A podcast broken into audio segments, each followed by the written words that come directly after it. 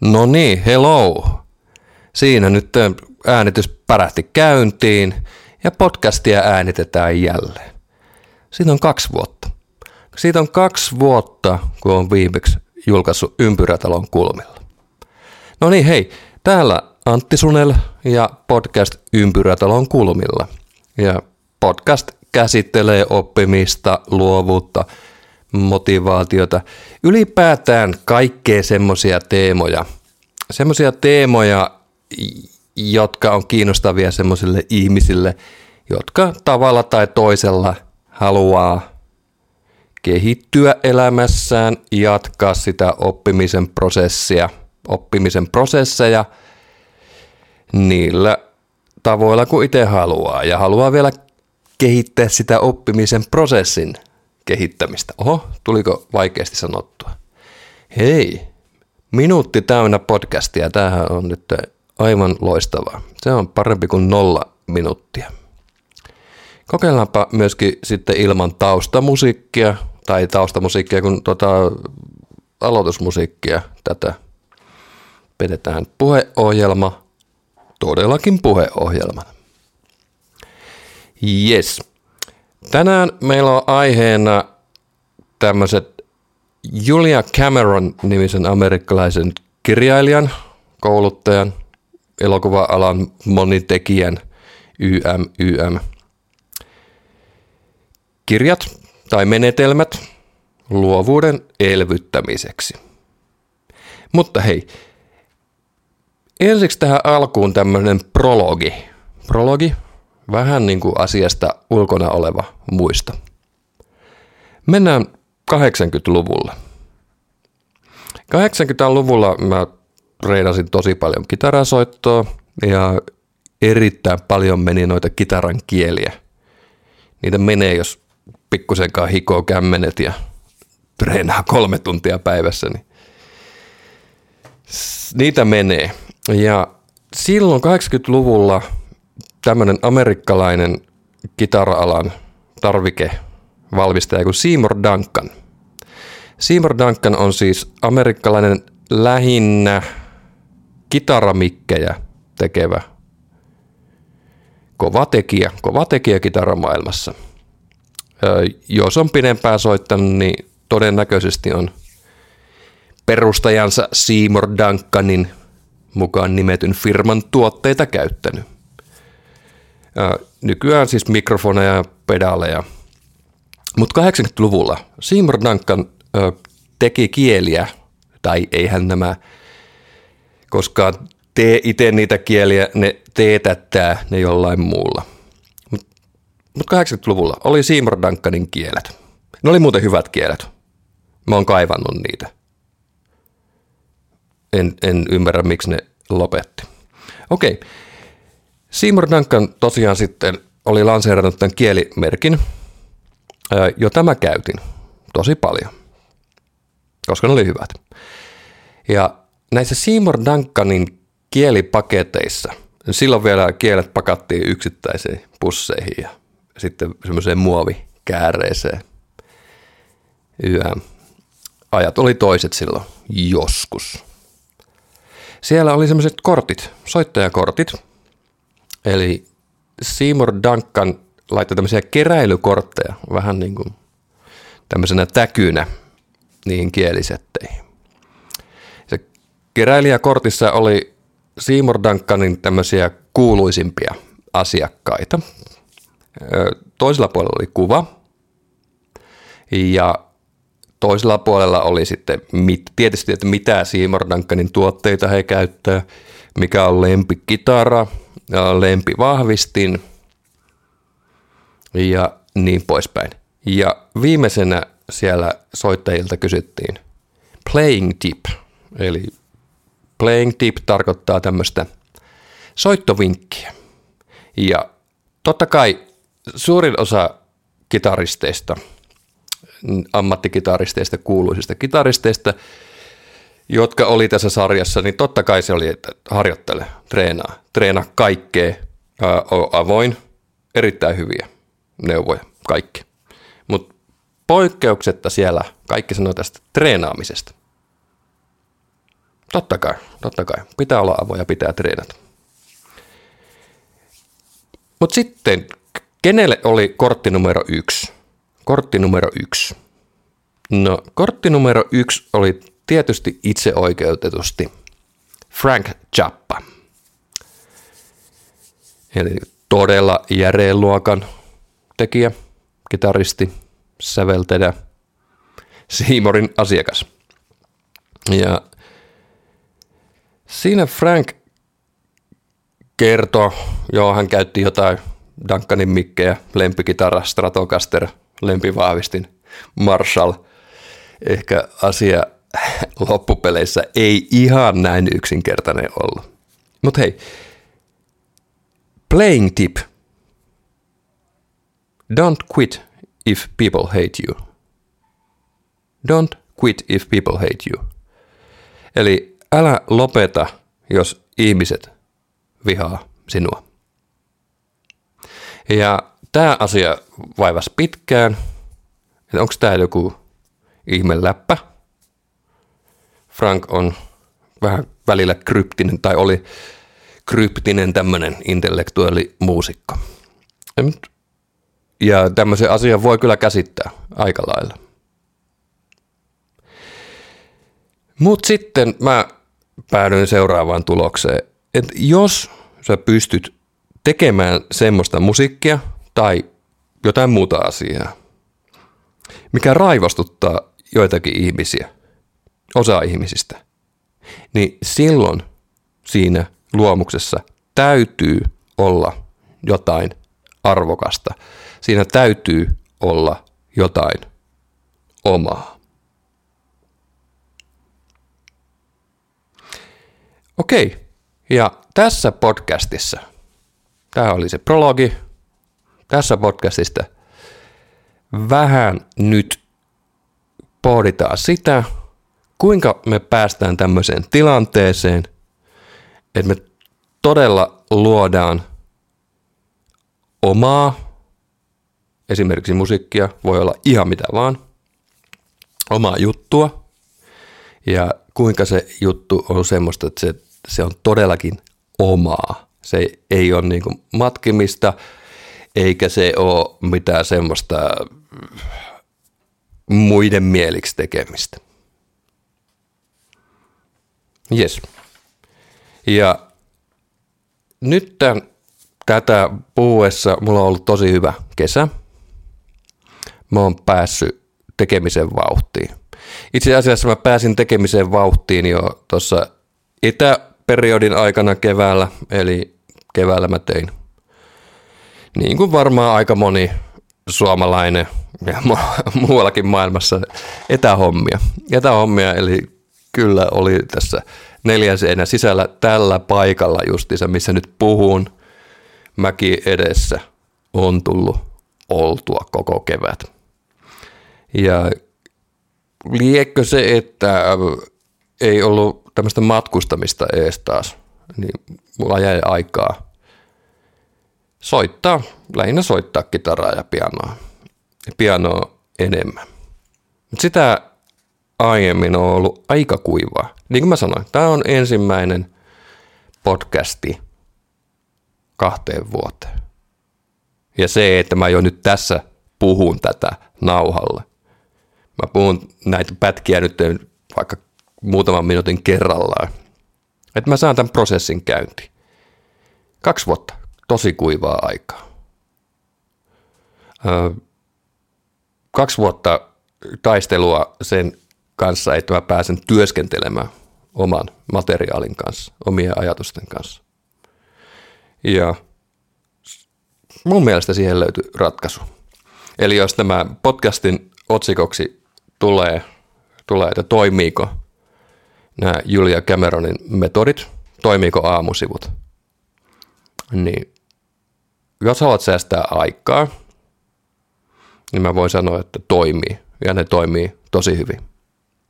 No niin, ja sitten pikkuhiljaa aletaan siirtymään tähän päivän varsinaiseen aiheeseen, ja päivän varsinainen aihe on Julia Cameron ja hänen kirjassaan The Artist's Way Luovuuden tie, suomeksi ja ruotsiksi Leva kreativt, esitetyt menetelmät, joiden väitetään toimivaan tämmöisten luovuuden lukkojen aukasemiseen ja kohti tämmöistä kokonaisvaltaista luovuutta sekä ehkä siinä omassa taiteessa, mutta ylipäätänsä koko elämässä. Niin, että toimiiko nämä jutut täällä, mitä tässä kirjassa on sanottu, vai ei? Onko tämä huuhaata? Ja ihan alkuperäinen suunnitelma näiden podcastien suhteen oli se, että mä olisin tässä podcastissa käsitellyt peräti 3 kirjaa, eli The Artist's Way, sitten The Vein of Gold, Kultasuoni ja sitten vähän uudempaa sukupolvea Elizabeth Gilbertin Big Magic-kirjaa. Mutta nyt mä luulen, että kaikkein parasta on tehdä pienemmissä pätkissä tämä koko homma. Palata näihin muihin kirjoihin ehkä myöhemmin sitten. Miten tämä podcast jatkuu tästä? Mä yritän saada säännölliseksi tämän. Mä yritän vaikka joka viikko tehdä pikkusen lähetyksen. Ja sitten jos näitä tulee tämmöisiä tunnin lähetyksiä, niin niitä nyt ei joka viikko tule. Okei, kuka sitten on Julia Cameron? Ja mitä nämä kirjat, Artist's Way, Vein of Gold ja paljon muutakin kirjoja liittyen tähän luovuuden lukkojen avaamiseen ja muihin. Cameron on monipuolinen kirjoittaja, toimittaja, runoilija, kirjailija, elokuva-alan monipuolinen toimija, käsikirjoittanut elokuvia, ohjannut elokuvia. Hän on syntynyt siis 48, eli tällä hetkellä on 72-vuotias, ja tämä ura on alkanut jo 60-luvun lopulta. Ja tämä hittiteos, mitä tänään käsitellään, Artist's Way, josta mä käytän itse asiassa ruotsinkielistä versiota Leva kreativt, on vuodelta 1992.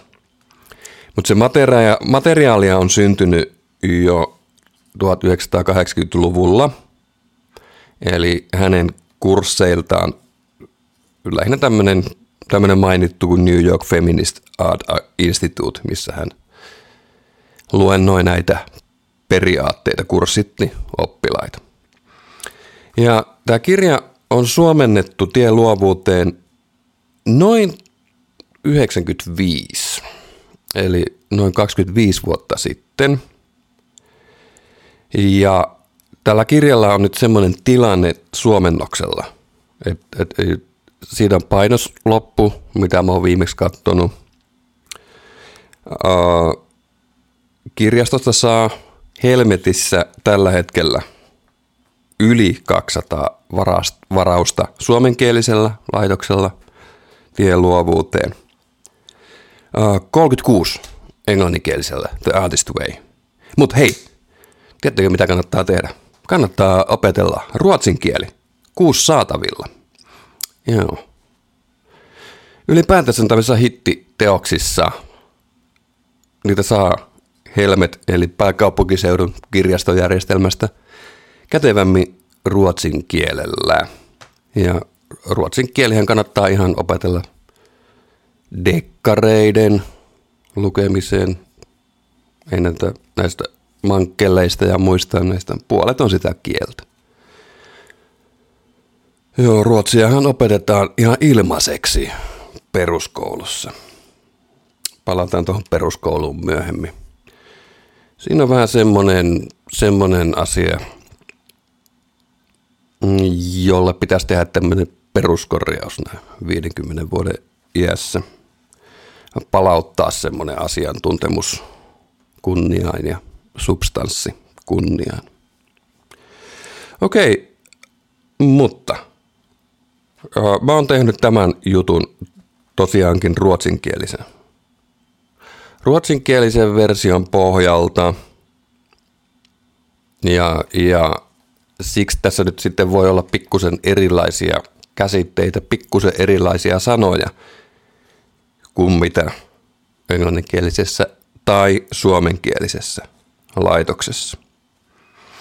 Okei, kokonainen nimi tällä englanninkielisellä laitoksella on The Artist's Way, a spiritual path to higher creating. Spiritual, okei, siellä tuli tämmöinen sana. Suomennettu tie luovuuteen, henkinen polku syvempään luovuuteen.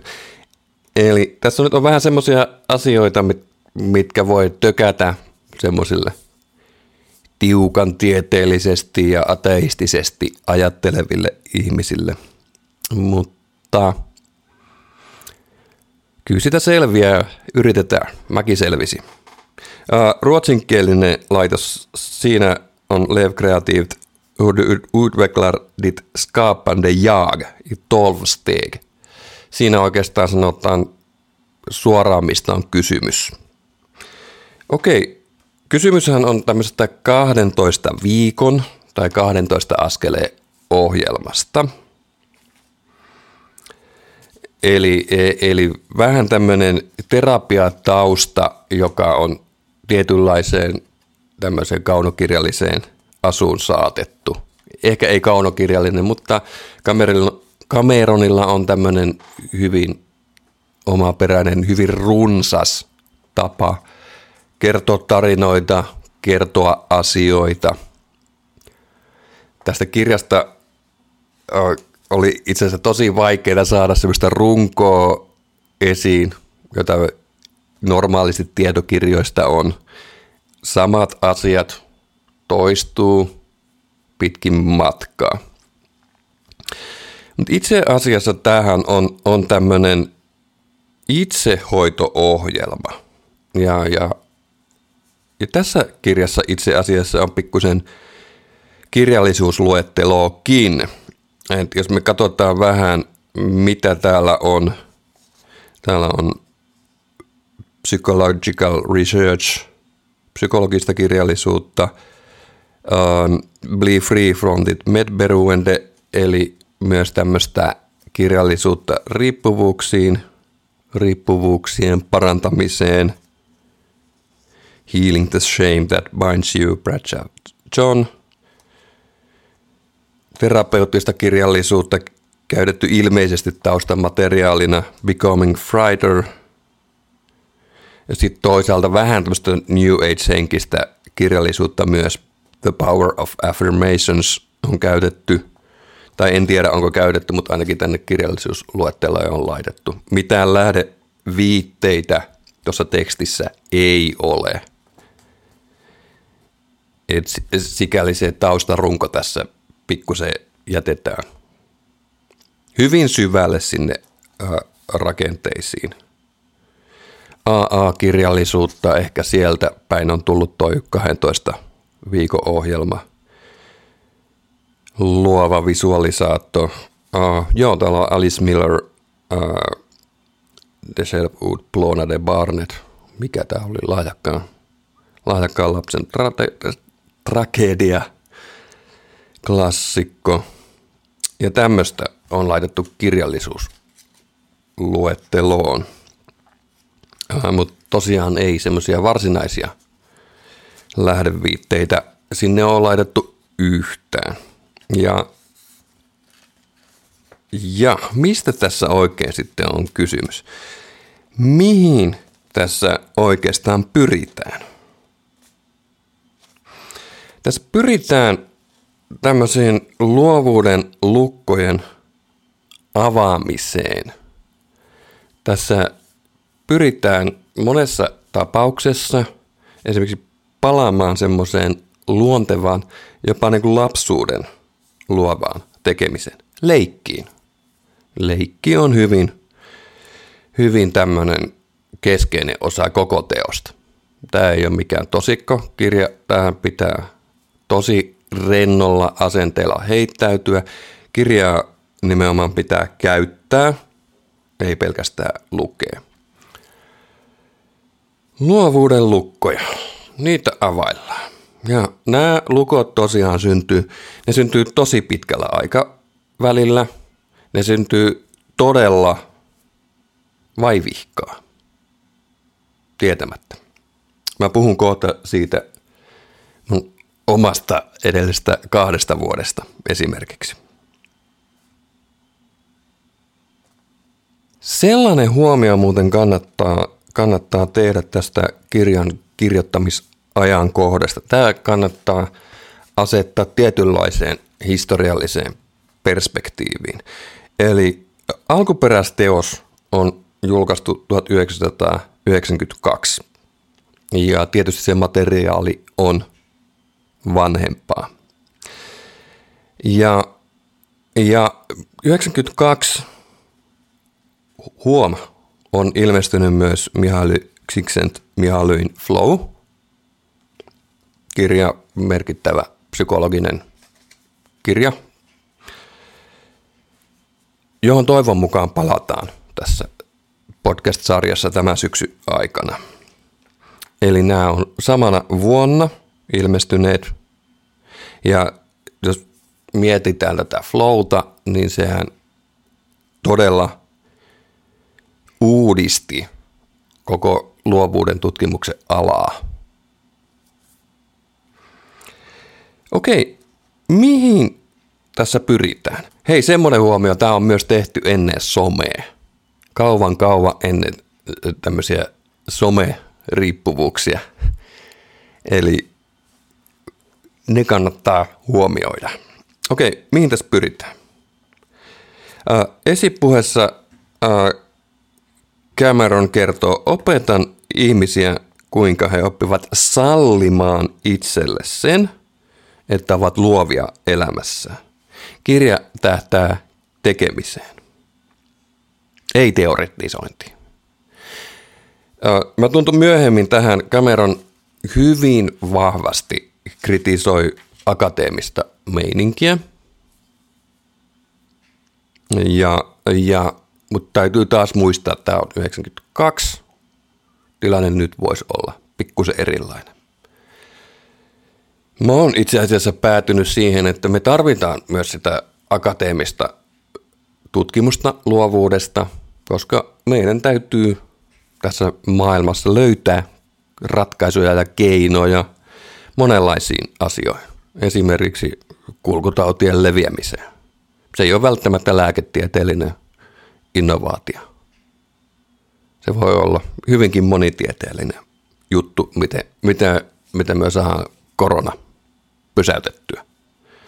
Ja tämmöisiin tarvitaan ymmärrystä myös siitä luovuuden mekanismeista, myös vähän tollaisa niin sanotusti tieteellisemmin.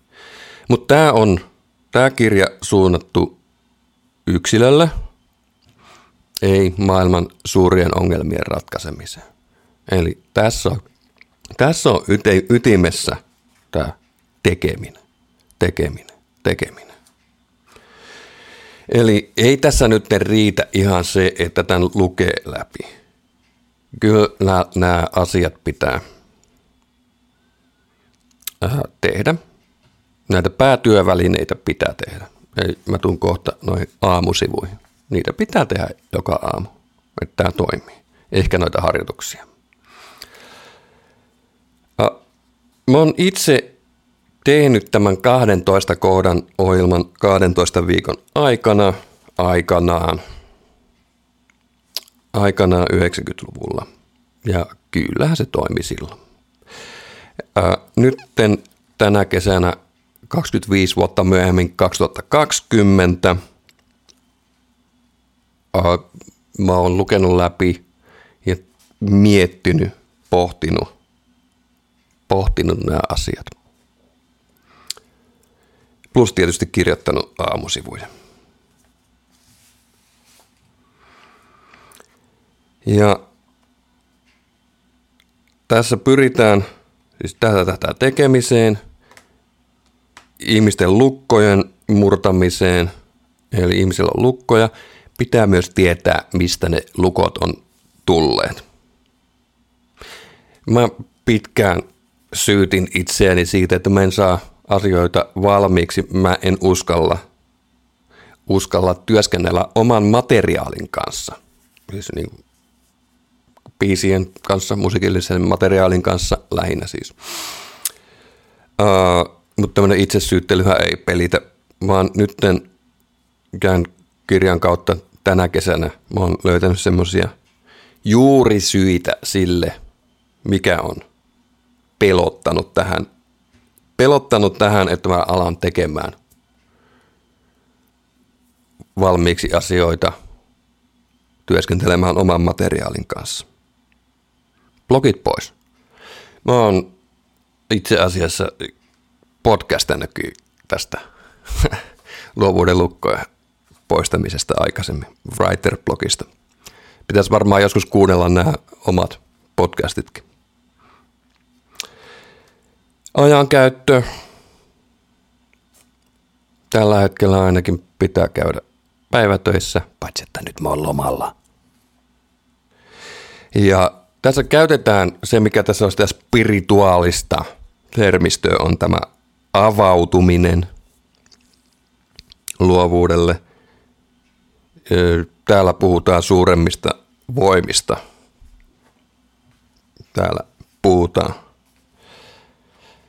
Täällä puhutaan, J-sana ilmestyy ja niin poispäin. Tämä hengellinen ulottuvuus tässä voi pikkusen häiritä monia. Eli tämmöinen yksi periaate on, siteraan Cameronia, kun avaamme itsemme omalle luovuudelle, avaamme luojan luovuuden itsessämme ja omassa elämässämme.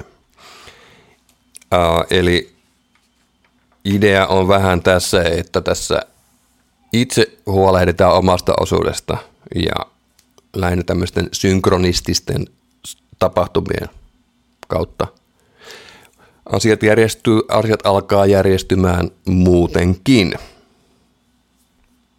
Ja tämmöisenä metaforana käytetään tämmöisiä suuria luovia voimia, vähän mystifioidaan asiaa. Se on sinänsä metaforana ihan hyvä asia. Eihän sun tarvitse tietää sähkön, tai siis kun sä menet avaamaan valon, laitat valot päälle, sä naksautat ne päälle ja valo syttyy. Ei se on sitä sähköteoriaa siinä tarvi tietää. Ja siirrytään siihen niihin työvälineisiin, päätyövälineisiin, mitkä tätä elpymistä, toipumista, palautumista siihen luovaan tilaan edistää. Koko homman ydin tässä on tämmöinen asia kuin aamusivut. Aamusivut on lyhyesti sanottuna 3 käsinkirjoitettua, nimenomaan käsinkirjoitettua sivua, A4-sivua, joka aamu heti herättyä. Okei. 3 käsinkirjoitettua sivua, joka aamu heti herättyä. Okei. Tätä tekee joka aamu. Homma rupeaa pelittämään. Näin lyhyesti sanottuna. Mitä siinä kirjoitetaan? Ihan mitä vaan. Ajatuksen virtaa, siinä ei ole minkäänlaista oikeaa tapaa kirjoittaa se. Pikkusen Cameron antaa siinä esimerkkiä, minkälaisia ne voi olla. Tim Ferriss podcastissaan tai jossain blogissaan on pikkusen näyttänyt niitä asioita, mitä hän tekee. Mitä mulla tulee, niin mä en nyt sitä kerro tarkemmin. Mä en ohjaa, mä kirjoitan. Ja ne sivut ohjaa minua mun tekemisessä. Mutta huomenna aamulla aloita aamusivut. 3 A4. Itse asiassa mä kirjoitan tällä hetkellä 4 A5 vihkoa. Näiden aamusivujen ei todellakaan tarvitse olla taidetta. Hei, tuo humina loppu. Jes. Täällä on aikamoinen aikamoinen ilmanvaihto näin kesähelteillä. Katsotaan, saanko mä editoitua sitä pois. Mähän mä julkaisen, vaikka se jäisikin sinne. Joo. Aamusivujen ei ole tarkoitus siis olla taidetta, eikä edes tekstiä. Ihan pelkkää ajatuksen virtaa.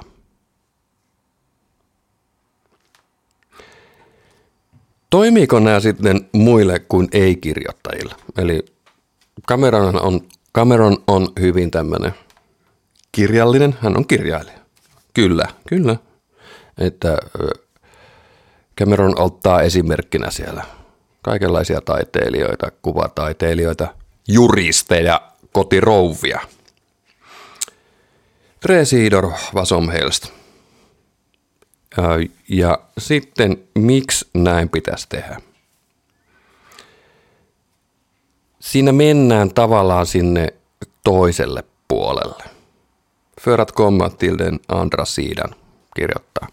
Eli kun ne tehdään aamulla, siinä voi olla joku semmoinen juttu, että se semmoinen itsekriittisyys, sellaiset itsekriittiset tavat, haitalliset kriittiset tavat ei ole vielä heränneet. Ne siinä kirjoitetaan tavallaan hyvin suoraan omasta elämästä.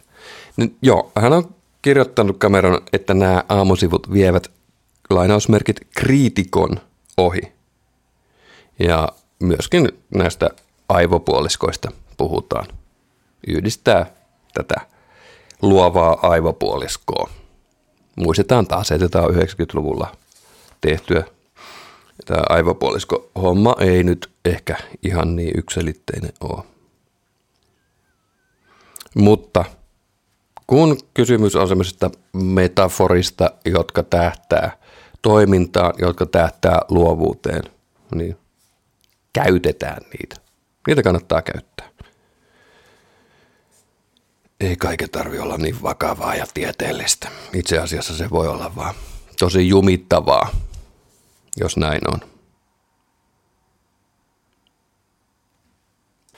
Tämä sisäinen kriitikko, joka tavallaan ohitetaan tässä aamusivujen tekemisessä, se on sitä sisäistä latistavaa puhetta, joka vastustaa sitä originaalia tuotantoa, tekemistä.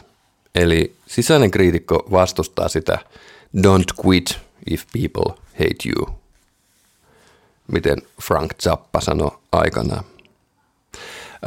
Tässä kirjassa myös todella paljon kartoitetaan myös niitä ulkoisia latistavia tekijöitä. Ulkoisia, hyvä sana, latistusmankeleita. Latistusmankeli, se on hyvä sana. Esa Saarinen, suuri Esa Saarinen, lanseerasi tämän jo joskus 90-luvulla. Plus tietysti täällä myös pyritään latistusmankeli-ihmisten lisäksi etsimään myös ne voimaannuttavat, kannustavat ihmiset. Tämä Julia vertaa aamusivuja tämmöiseen meditatiiviseen toimintaan, meditaatioon.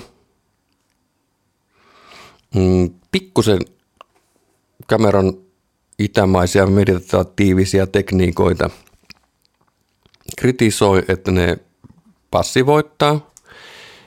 En tiedä, onko tämä nyt niin ajankohtaista tällä hetkellä. Muistetaan, että tätä on valmisteltu 80- ja 90-luvuilla, jolloin ei ollut vielä tämmöistä tällä hetkellä maailmassa jylläävää, tosi tämmöistä mindfulness-boomia, mikä on mun mielestä tosi hyvä asia. Sanoisin ihan tähän väliin suoraan, että yhdistettynä, aamusivut yhdistettynä heti putkeen tekee mindfulness-harjoituksen, niin kyllä toimii ja toimii tosi hyvin. Aamusivujen tarkoitus on aktivoida ihminen. Aktivaatio. Sen kirjoittamisen tarkoitus on heittää ihminen prosessiin. siitä alkaa, siellä aamusivujen kautta alkaa muodostua semmoinen sisäinen kartta. Sisäinen kartta, miten sitten luova toiminta johtaa ehkä johonkin lopputuloksiin. Nytkin on, hei, podcastia on äänitetty jo 35 minuuttia. Mä voisin jo pistää jo nytten tän nettiin. Jes. Eli semmoinen kartta muodostuu. Mihin sä suuntaat omaa elämääsi? Mitä sä haluat oikeasti tehdä? Mikä on oikeasti sun juttu? Sitä mä oon miettinyt, että mistä tää menetelmä on tullut. Onko tää oikeasti Julia Cameronin menetelmä? Puhun siis aamusivuista. Vai onko tässä joku taustalla terapiamenetelmä, ajatuksen virta, kirjoittamisen menetelmä? Tai todennäköisesti tässä on sovellus jostain vanhemmasta jutusta. Mutta mä en tiedä. Jos joku tietää, niin kertoo sen. Palaan mielelläni tähän asiaan myöhemmin. Semmoinen kutina on, että tämä on jostain terapiamuodosta sovellettu. Ja sitten Cameron käyttää hirveän paljon tarinoita esimerkkeinä tässä. Sen takia tämä on hyvin pitkä, tai ei tämä hyvin pitkä kirja ole, mutta kuitenkin 300 sivua. Että se varsinainen asia pystyisi tiivistämään kyllä niin kuin hyvinkin lyhyempään pätkään. Hän on aloittanut romaanien kirjoittamisen samalla kun on aloittanut aamusivujen kirjoittamisen. Okei, aamusivuja. Kirjoita. Heti herättyy. Mä itse asiassa teen sillä tavalla, että mä juon lasin vettä herättyä ja kirjoitan sitten. Tällä hetkellä mä kirjoitan 4 A5 sivua muistikirjaan. Mä hommaan seuraavaksi A4. Siihen menee aikaa noin 20 minuuttia. Joskus vähän vähemmän, joskus vähän enemmän. Mutta mun mielestä siinä on aika hyvä pointti pitää se tietyn pituisena, että siinä 3 sivussa, 3 A4 tai 4 A5, siinä tulee jossain vaiheessa semmoinen tilanne, jolloin ei ole todellakaan mitään kirjoitettavaa. Silloin pitää vaan jatkaa, pitää kirjoittaa. Ja mun teoria on se, että siinä on myös paljon tätä ydintä, miksi nämä toimii. Sen lisäksi mun rutiineihin kuuluu sinne 5. sivulle pistää päivän voitot. Eli minkälaisia voittoja, hyviä asioita, minkälaisia pieniä saavutuksia on tehnyt päivän aikana. Mutta tullaan siihen tuossa lähetyksen loppuvaiheessa. Toinen työväline on Artist Date, taiteilijatapaamiset, joka on kerran viikossa yksin, nimenomaan yksin vietettävä. 1-2 tuntia jotain leikin kaltaista tekemistä, joka ravitsee ja ruokkii sitä semmoista sisäistä taiteilijaa. Tekemistä, jossa avaudutaan oivalluksille, inspiraatiolle ja ohjaukselle.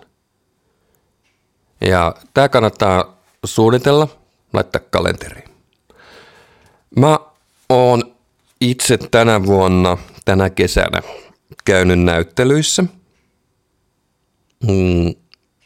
Arkkitehtuurikävelyitä eri paikoissa tulee.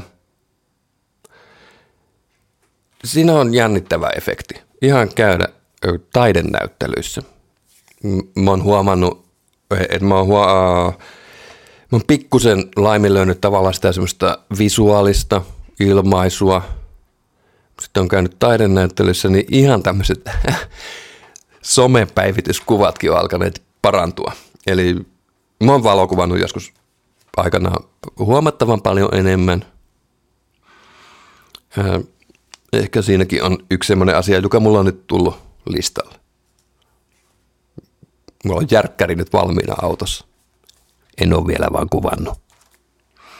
Sitten tämän kirjan varsinainen sisältö näiden työvälineiden, aamusivujen ja taiteilijatapaamisten päälle on tämä 12 viikon ohjelma. 12 viikon ohjelma, jonka tarkoituksena on elvyttää, palauttaa, jälleen palauttaa tämmöisiä luontaisia hyviä ominaisuuksia ihan elämän tai luovuuden kannalta. Ja kirjassa se on jaettu 12 viikolle. Ja varmaan kun tätä tekee ainakin ensimmäistä kertaa, olisi syytä tehdä se 12 viikon aikana myöskin, koska siinä on tehtäviä. Kirjaa käytetään. Kirjaa ei pelkästään lueta, vaan sitä käytetään ja siellä on aina tehtäviä, eikä kaikkia tarvitse tehdä. Osa resonoi, osa ei, mutta kuitenkin siellä löytyy hyvää kamaa. Ja tosiaan mä tein sen aikana 90-luvulla ja nytten tällä kertaa tänä kesänä sillä sen mietin läpi asiat. Ja tähän sivuhuomiona voitaisiin sanoa se, että tämmöinen kirjailija kuin Elizabeth Gilbert, joka jo mainittiin tuolla aiemmin, joka on tavallaan tehnyt semmoisen pikkusen, ehkä voisi sanoa jopa, että päivitetyn version tästä nimeltään Big Magic, Elizabeth Gilbert, Big Magic. Siihen palataan syksymällä podcastissa.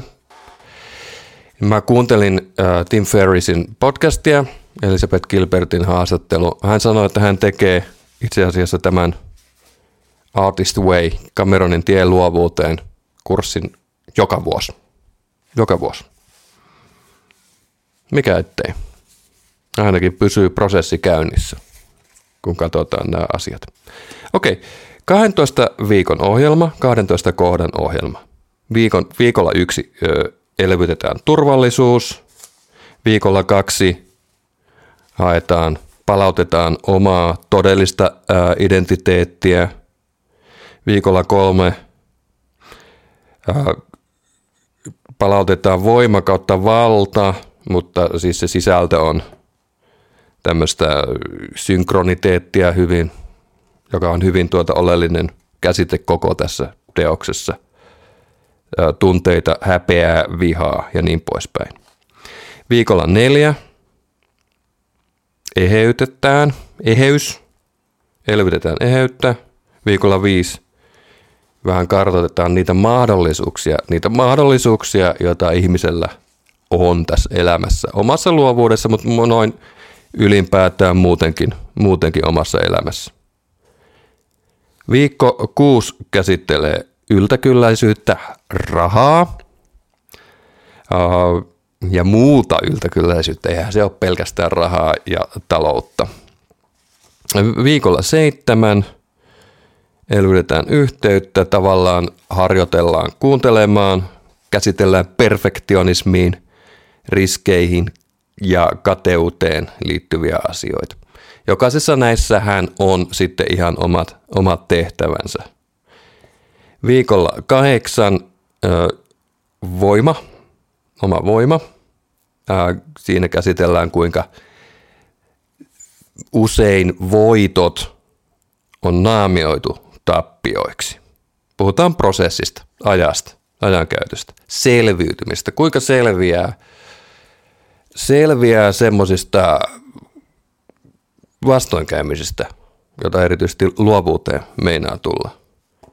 Viikolla 9 elvytetään empatiaa ja täällä olennaisia tekijöitä on tämä niin sanotut luovat U-käännökset, esteiden rajoaminen. Luovat U-käännökset tarkoittaa siis sitä, tulla myöhemmin, jos ehditään.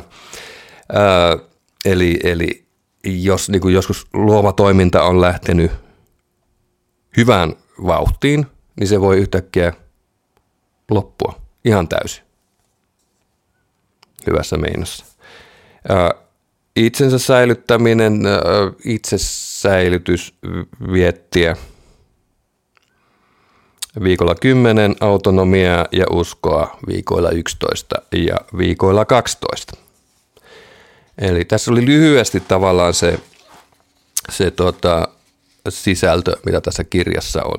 Hirveän paljon eri asiat toistuu eri paikoissa. Yksi asia, mikä toistuu jatkuvasti, on tavallaan semmoinen palautuminen sinne lapsuuteen, niihin asioihin, joista tykkäs pienempänä.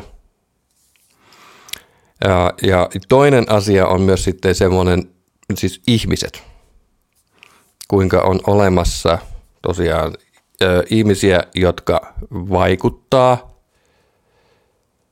joko myönteisesti, kannustavasti, ravitsevasti siihen omaan toimintaan, tai sitten on näitä, joita mä sanoinkin jo, latistusmankeleiksi. Okei, ja tässä vaiheessa mä voisin kertoa sen oman tarinan, minkälainen tilanne oli tuossa keväällä. Mulla on ollut tietyllä tavalla semmoinen aika kuivakausi. Kuivakausi tekemisessä pari vuotta. Mä oon aika hyvä itse asiassa tekemään tapoja ja rutiineita. Eli mun treeni ei ole oikeastaan loppunut. Mä oon treenannut pianoa. Mulla on ollut semmoinen kitaraprojekti kuin Bergonzi-projekti, jossa mä soitan läpi Jerry Bergonzin aika vaikeita tämmöistä Intervallic Designs-kirjaa. Sillä on tarkoitus se valmistaa. Se aukaisee kuuloa, eli siis tarkentaa korvaa ja luo hirveästi vapauksia siihen omaan ilmaisuun. Sitten mä oon tehnyt tämmöistä luonnostelujuttua oikeastaan koko ajan kuitenkin. Ihan siis lauluja. Mulla on tässä tämmöinen pocket track Yamaha, joka täyttyy aika usein kaikenlaista materiaalista, joka sitten ei jää tonne mäkin kovalevylle. No, välttämättä ei palata koskaan. Sitten toinen tämmöinen materiaalia hakeva projekti on ollut mulla tämmöinen Random Mode Project, missä mä oon etsinyt materiaalia soolokitarakonsertille, joka toivon mukaan tulee syksyllä ja niin poispäin. Eli omasta mielestä mä oon ihan hyvin tavallaan ne Power of Habit-kirjan ja Atomic Habits-kirjaopit ottanut haltuun. On mulla jopa ollut semmoisia kausia tuossa keväällä, että mä oon herännyt 4.30, että ehtii tehdä tärkeät asiat. Mutta se 4.30 herääminen on aika pahaa. Okei, mutta tavallaan podcasti on pysynyt hiljaisena 2 vuotta. YouTube-videot pysyneet hiljaisena 2 vuotta. Vähänkään valmiimmat biisit, esimerkiksi vaikka ladattuna ihan SoundCloudiin, pysyneet hiljaisena 2 vuotta. Okei, tässä alkoi tulla semmoinen, tässä täytyy olla joku syy. Joku juurisyy sille, että rohkeus työskennellä oman materiaalin kanssa on tiukas. Se on todella tiukas. Ja 2 vuotta. Eli vähän tuli semmoinen juttu, että mä huomasin, että kaikki nämä asiat on loppunut vähän niin kuin seinään. Ja todellakaan siis itsesyyttelyllä ei auta mitään. On kaivettava se juurisyy. Mistä tämä johtuu? Mistä johtuu? Ja siihen auttoi aamusivut ja sitten näiden harjoitusten läpi miettiminen. Kyse löytyi sieltä. Paljon tässä kirjassa tosiaan puhutaan ihmisistä. Ne on nyt pakko ottaa tavallaan esille. Okei, mä oon joskus käyttänyt esimerkkiä, että okei, mulle on sanottu jossain vaiheessa, että mä en ole Dwayne Allman. Se on hyvin eksplisiittisesti sanottu. Se on hyvin suoraan sanottu. Sen huomaa heti, että siinä on ihan suoraa mankelointia kyseessä. Se itse asiassa mun näkemyksen mukaan ei olekaan kaikkein vahingollisinta. Sen tajuaa heti. Tässä tajuaa heti tollasesta, jos sanotaan, että sun biisit on, soundit on huonoja, melodiat huonoja. Hyi että, mikä synäsoundi. Ne on hirveän eksplisiittisiä. Mutta tämmöiset pystyy, ja tavallaan niinku ihan kapinan vuoksi pystyy, ainakin mä pystyn ruveta tekemään. Mä teen nyt ihan niinku kostoksi pahoista eksplisiittisistä sanoista ihan omaa juttua. Mutta kaikkein miinasimpia juttuja, kaikkein semmoisia piilotentumpia juttuja on itse asiassa semmoiset implikoivat jutut. Implikoiva tarkoittaa siis sitä, että ei todellakaan sanota asiaa suoraan, vaan se tulee jostain sieltä rivien välistä, se tulee tilanteissa käyttäytymisenä. Ja mä aloin löytää niitä asioita. Miksi 2 vuotta on kulunut? Ja omasta mielestäni mä löysin sen. Mä pystyn johonkin asiaan nyt suhtautumaan ihan eri tavalla kuin aikaisemmin. Siinä oli selkeä homma. Mutta se ei olisi tullut esille, jos en olisi kirjoittanut aamusivuja ja jos en olisi läpimiettinyt näitä juttuja. Näitä harjoituksia, näitä tehtäviä, mitä tässä Cameronin kirjassa on. Hyvin voimakkaita asioita, erittäin voimakkaita asioita. Ja nyt täytyy niin kuin todella tehdä töitä, että tavallaan puolustaa omaa luovuutta jatkossa, mutta mä voin tehdä sen nyt tietoisemmin.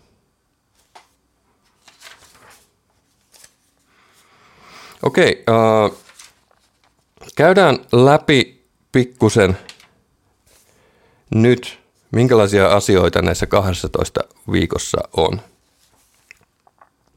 Ei referoida kirjaa suoraan, se kannattaa ilman muuta lukea, mutta mä teen muutamia nostoja sieltä. Ensimmäisellä viikolla elvytetään semmoista turvallisuuden tunnetta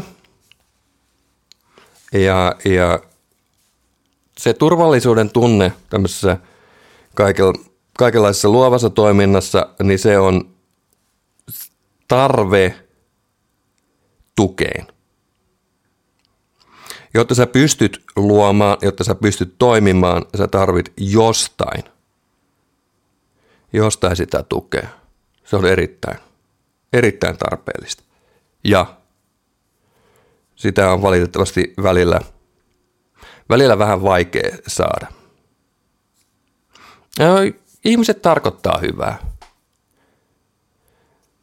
Ihmiset kauhistuu, jos mä meinaan sanoa, että mä lähden mun virasta ja aloitan soittamaan täyspäiväisesti.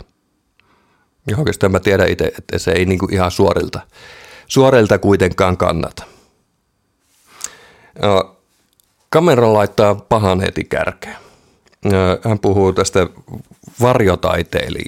varjotaiteilijasta, varjotaiteilijuudesta. Eli se tarkoittaa semmoista, että kuinka ihminen alkaa kiertämään niitä luovia impulssejaan ja tekemään asioita, jotka jollain tavalla on lähellä sitä luovaa toimintaa, mutta ei ole sitä.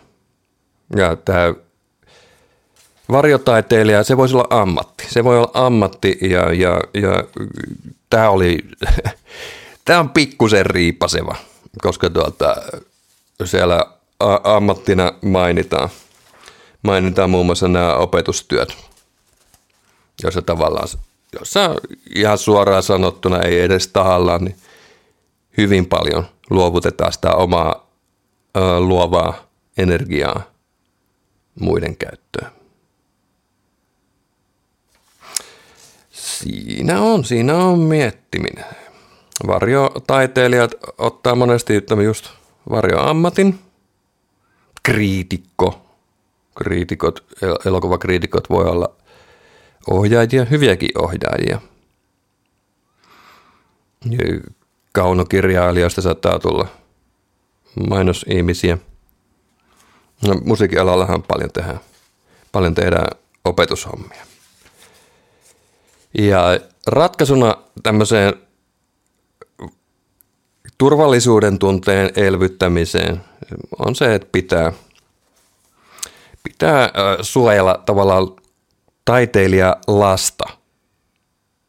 Eli pitää uskaltaa tehdä aika huonoa asiaa, huonoja kuvia, huonoja biisejä, huonoja podcasteja. Mut kunhan vaan tekee. Koska siinä se prosessi vasta lähtee käyntiin ja tämän kaiken ytimessä on nimenomaan se prosessi. Eli ei lopputulos, vaan se, että mä tässä istun ja teen työtä, puhun. Ja tätä ennen mä oon lukenut tämän kirjan pari otteeseen, muistiinpanoja tehnyt ja tässä on jo takana useita tunteja hommia. Ja usein tämä pelko tehdä huonosti, niin se jumituttaa. Myös muuten tästä podcastista tuli mieleen, että mä oon erehtynyt arvostelemaan muiden podcasteja, esimerkiksi teknistä tasoa. Niin se on kyllä jumittanut itteensä. En arvostele kenenkään. Pääasia, että kaikki tekee mahdollisimman paljon podcastia. Eli huonosti tekemisestä on pelko. Ei pidä pelkää. Pitää tehdä. Ja Cameron suosittaa jo tässä vaiheessa aikamatkailua, paluuta tavallaan elämän erilaisiin vaiheisiin. Se teos Kultasuoni, siitä tulee ihan oma podcast jossain vaiheessa. Sehän perustuu nimenomaan oma elämän kerran kirjoittamiseen, ainakin jollain tasolla. Sen tein kesällä. Jaoin 5 vuoden jaksoihin elämän ja pikkusen kirjoittelin siitä. Kirjoittelin pikkusen eri näkökulmista, mitä musaa kuuntelin, mitä kirjoja luin. Ai että oli tehokas. Se oli todella tehokas harjoitus. Ja ensimmäisen viikon hyvät tehtävät liittyy nimenomaan ajanhallintaan. Onko mahdollista herätä puolta tuntia aikaisemmin, että pääsee vähän näitä luovia hommia tekemään, aikamatkailua ja nyt jo tässä vaiheessa etsitään tavallaan semmoisia vihollisia, jotka on niin vahingoittaneet sitä luovaa itsetuntemusta. Oikeastaan tehdään tämmöinen kauhuhistoria myös kättelyssä. Kauheimmat asiat kaivetaan jo ensimmäisen luvun harjoituksissa. Se on aikamoista, se kyllä liikuttaa ihmistä. Ja se ei välttämättä ole kivaa. Ei ole välttämättä kivaa huomata kaikkia niitä tilanteita, jotka on pistäneet luovuuden kaiken tekemisen lukkoon. Viikolla 2 elvytetään identiteettiä. Jälleen kaivetaan vahingollisia, myrkyllisiä niin sanottuja leikkikavereita. Ja viikolla 2 esitellään tämmöiset verenimiöt. Täällä on käytetty ruotsinkielistä sanaa doorskaappare. Eli tämä on nyt semmoisia ihmisiä, jotka vaatii jatkuvasti huomiota, jotka ei ole hirveän vuorovaikutteisia ja niin edespäin. En muista, mikä tässä oli käännös. Vaatii aina huomion, vaatii sun ajan, vaatii sun rahat, energiaa. Keskittymisestä puhutaan. Tämä on syvää työtä, tähän pitää pystyä keskittymään. Semmoinen asia, mikä näissä tehtävissä on erittäin hyvä täällä, on ihan listata 20 asiaa. Listataan 20 asiaa, josta tykkää. Ja tämä on semmoinen tehtävätyyppi, joka tässä toimii itse asiassa monessa jutussa, ja se tulee tavalla tai toisella koko läpi tämän kirjan.